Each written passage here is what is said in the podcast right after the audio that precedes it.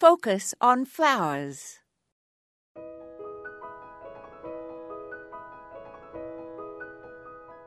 Most of us are familiar with ageratum grown as an annual, a most useful low growing bedding plant with fluffy blue flower heads. There is, however, a similar perennial plant, commonly known as mistflower, but it grows tall and blooms late summer into fall. It is a eupatorium, so is actually a relative of Joe Pye weed.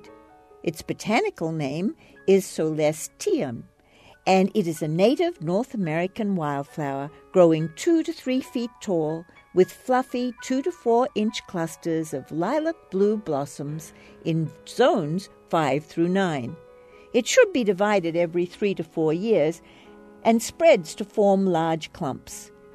It can be divided in the spring, and also it liberally self sows, so be careful where you put it. It likes sun to part sun and grows vigorously just about anywhere I have put it. It is invaluable for a flower arranger as it makes wonderful filler and combines with most other colored flowers and softens bouquets. It is another one of those plants that I wouldn't be without, as it is useful as well as soft and pretty.